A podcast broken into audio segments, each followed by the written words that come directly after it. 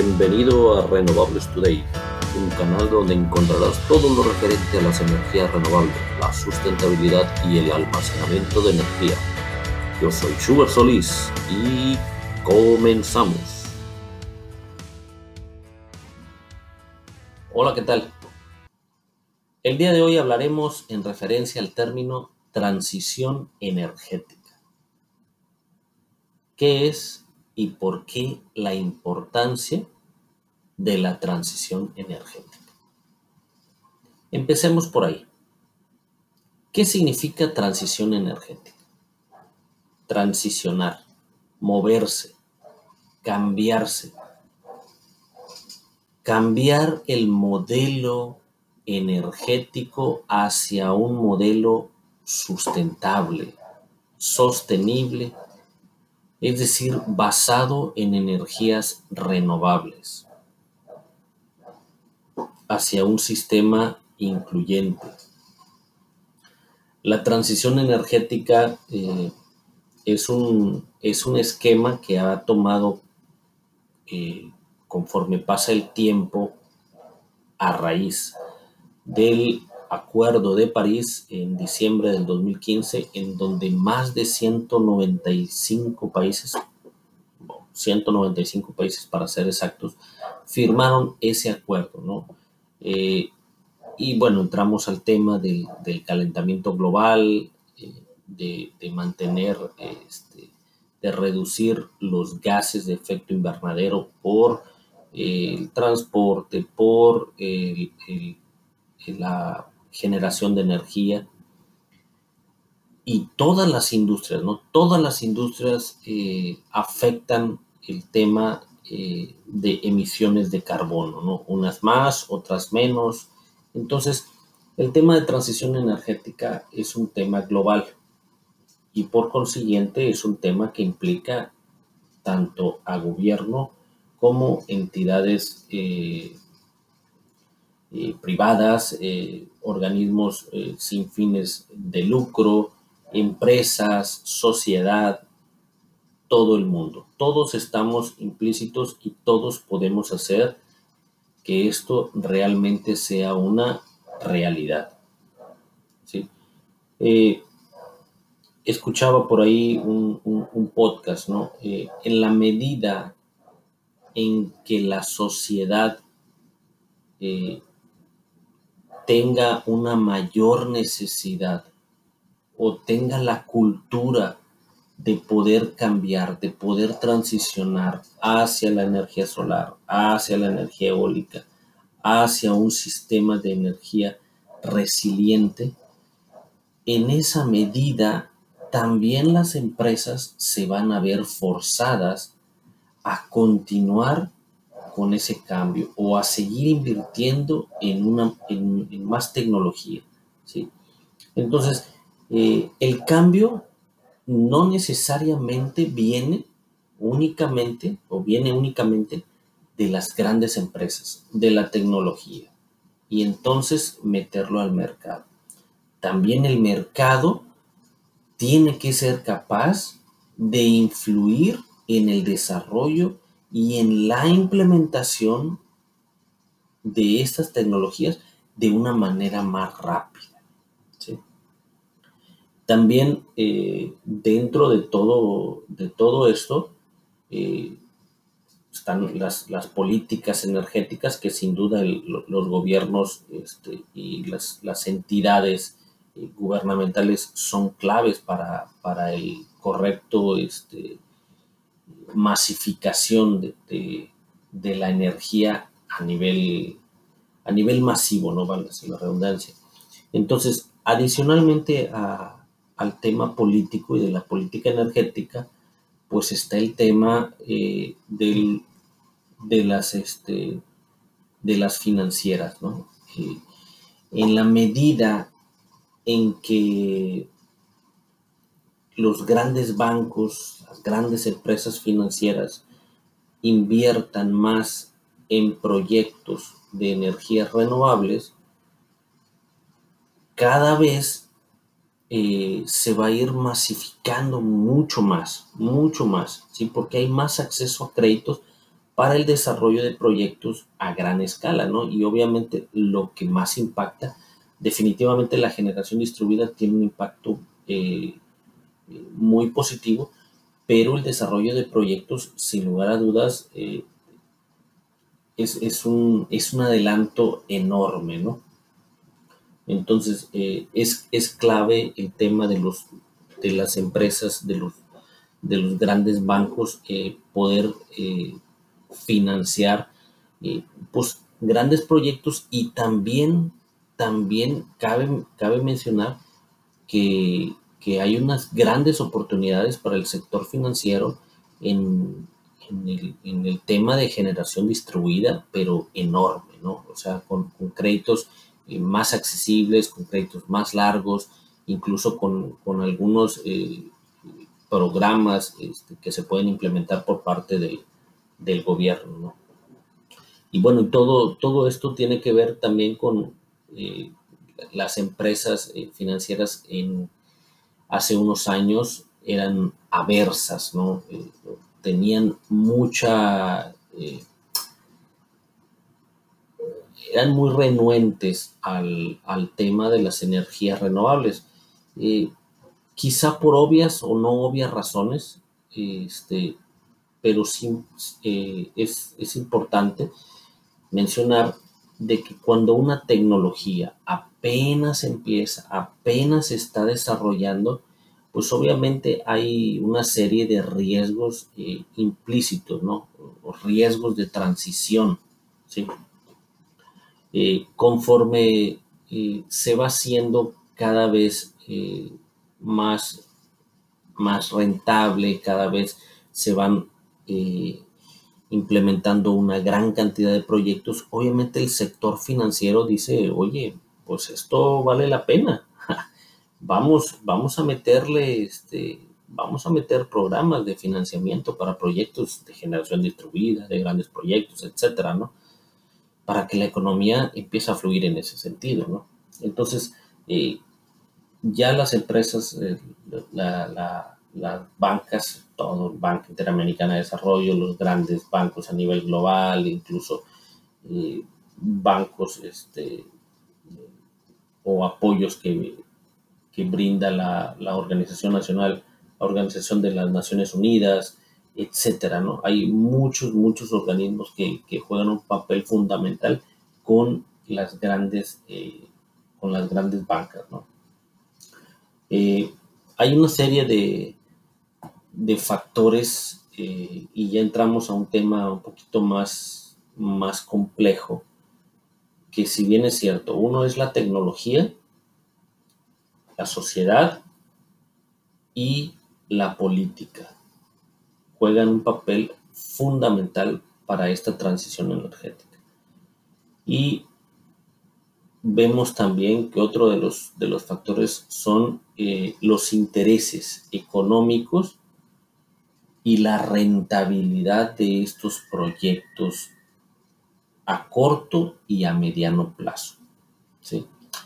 Eh, y tocamos el tema de las empresas eh, petroleras, ¿no? que, si bien es cierto, tienen dentro de su portafolio de inversiones una, un porcentaje eh, de energías renovables, de inversiones en empresas de energías renovables, llámese solar, llámese eólica, o cualquier otra relacionada al tema, eh, si bien es cierto, es que aún es, es, muy incipiente ¿no? ese, ese, ese porcentaje de, inversión. Y eh, esto tiene que ver pues con el modelo, con la economía que nosotros traíamos durante décadas. Eh, hemos sido una, una economía basada en el petróleo.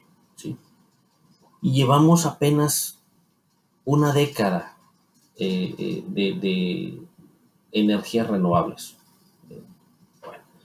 no precisamente una década, pero en la última década se ha masificado. ¿sí? Hay proyectos eólicos que llevan 20, 30 años en operación, pero realmente en la, en la última década es cuando realmente ya se ha eh, visto la gran este, la gran implementación de proyectos a gran escala y a generación de la generación distribuida eh, a, nivel, a nivel global.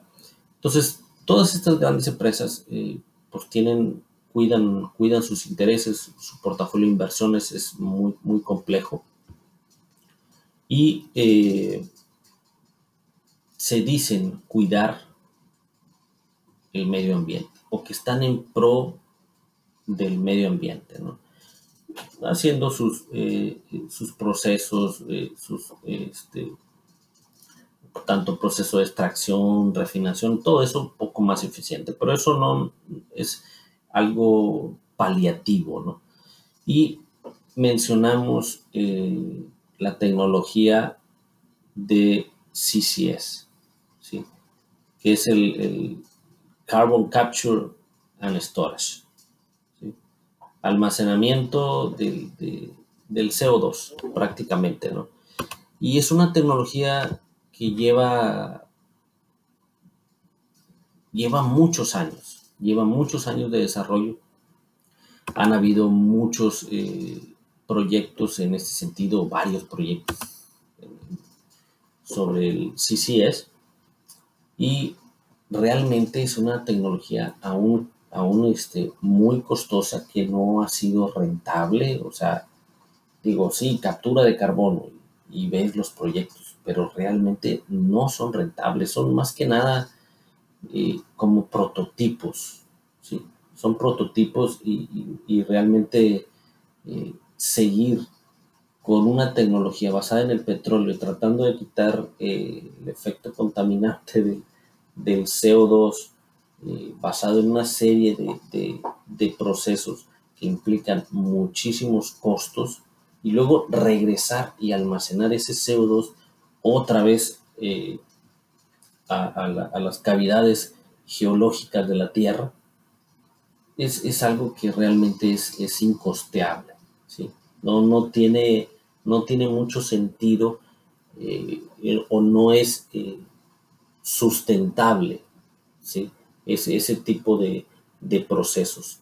Entonces, eh, es por mencionar uno, de, los, de los puntos, ¿no? Entonces, eh, yo creo, considero que todos, todos y cada uno de nosotros eh, podemos empujar hacia esa transición energética, ¿sí?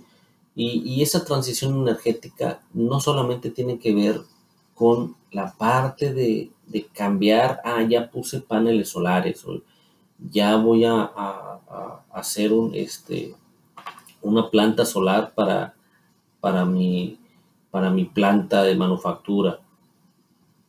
No solamente es el cambio de fuente de energía para tu casa, para tu negocio, para tu empresa, para tu fábrica, ¿sí? es un cambio de mindset, ¿sí? es un cambio de chip que tenemos que ir haciendo y esto no, no pasa de la noche a la mañana. ¿sí? Tenemos que ser más eficientes en, todos, en todos y cada uno de nuestros procesos que hagamos. Recordemos, primero es la eficiencia y después el cambio de fuente de energía después la, energía solar o la, o la eólica o la que nosotros queramos implementar.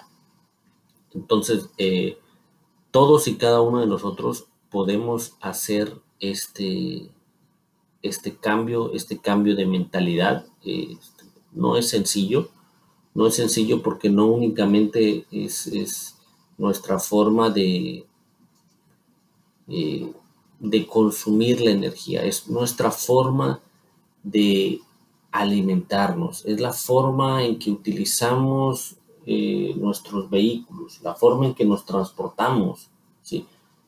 Eh, es, es, es, un modo de vida, ¿sí? Entonces, transicionar a eso no significa, ya puse paneles, pero sigo usando mi vehículo indiscriminadamente. Eh, o ya puse paneles, pero sigo siendo una, persona que tiene un fuerte impacto de huella de carbono porque me la paso viajando enormemente cuando puedo hacer eh, reuniones virtuales, o qué sé yo, ¿no? O sea, entonces hay, hay muchas implicaciones en, en, este, en estos nuevos modelos de, de, negocio hacia la transición energética. Eh, el tema de la transición energética no únicamente eh, tiene que ver con la con implementación de proyectos de energía solar y energía eólica. ¿sí? La realidad es que existen muchísimas tecnologías, muchísimas tecnologías hoy en día. Y hay unas, definitivamente hay unas que son más eficientes que otras, otras menos eficientes, pero lo que sí estamos seguros es que cada día van a ir siendo más eficientes tanto la energía solar, la energía hidráulica, la energía eólica. ¿Y qué es lo que vamos a tener? Vamos a tener un abanico o un arco iris de fuentes de energía. ¿sí? Y obviamente eh, el proceso de cambiar hacia estas energías renovables pues tampoco es de la noche a la mañana o en un mes o unos meses o un año. Esto es un proceso de décadas. ¿sí? Es un proceso de décadas, pero tenemos que ir hacia una economía eh, de descarbonización, hacia una economía de cero emisiones de carbono. Y obviamente no solamente es el, hecho de implementar y aterrizar esta tecnología para poder utilizarla. No, la realidad es que eso está, está muy lejos de, de, la realidad, especialmente a gran escala, donde hay otras implicaciones en las redes de distribución ¿sí? y en las redes de transmisión que necesitan tener o, se necesitan realizar eh, grandes, grandes inversiones para poder eh, recibir a todo este arco iris y poderlo controlar adecuadamente. ¿sí? Entonces, en un futuro vamos a tener un abanico, una gran mezcla de fuentes de energía renovables pero a la vez intermitentes. ¿sí? ¿Y qué es eh, o, cuál es uno de, los, de los factores clave para que todas estas tecnologías puedan eh, implementarse? Pues una de ellas es el almacenamiento de energía. Y hay muchos temas, ya hablaremos más adelante sobre el almacenamiento de energía y la modernización de las redes de transmisión. ¿sí? Es, es suma importancia eh, la, modernización para que todas estas fuentes de energías renovables no creen eh, un conflicto eh, técnico o un shutdown en las redes, este, en las redes de transmisión. ¿sí? Entonces, este tema da para mucho más era un bosquejo que quería platicarles sobre el tema de la transición energética y cómo muchos países, especialmente en la Unión Europea, tienen el target para el 2050 de cero emisiones. Eh, y para finalizar, pues claro, tenemos la parte de transporte que ya muchos países van a dejar de producir eh, los motores de combustión este, combustión interna, motores a gasolina, motores a diésel, esos ya, ya viene, viene ya muy, muy fuerte para el 2023, 2024, 2025. Hay fechas ya establecidas para no volver a producir más motores de combustión interna. Entonces, pues vamos a la era de los, de los vehículos eléctricos, ¿no? Eh, pero hay otras industrias como la aviación, como, como la marítima, eh, que emiten grandes, grandes cantidades eh, de CO2, ¿no? Y cada una de esas, de esas tecnologías definitivamente está haciendo su parte, ¿no? Están haciendo, pero la pregunta aquí final es, ¿será suficiente? ¿Qué tan rápido, o, más bien la cambiamos, podemos ir más rápido en el tema de transición energética? ¿Sí? Déjanos, déjanos tus comentarios, puedes mandarnos eh, algún correo a contacto. Bueno, un saludo y nos vemos en la siguiente o nos escuchamos en la siguiente transmisión. Hasta pronto.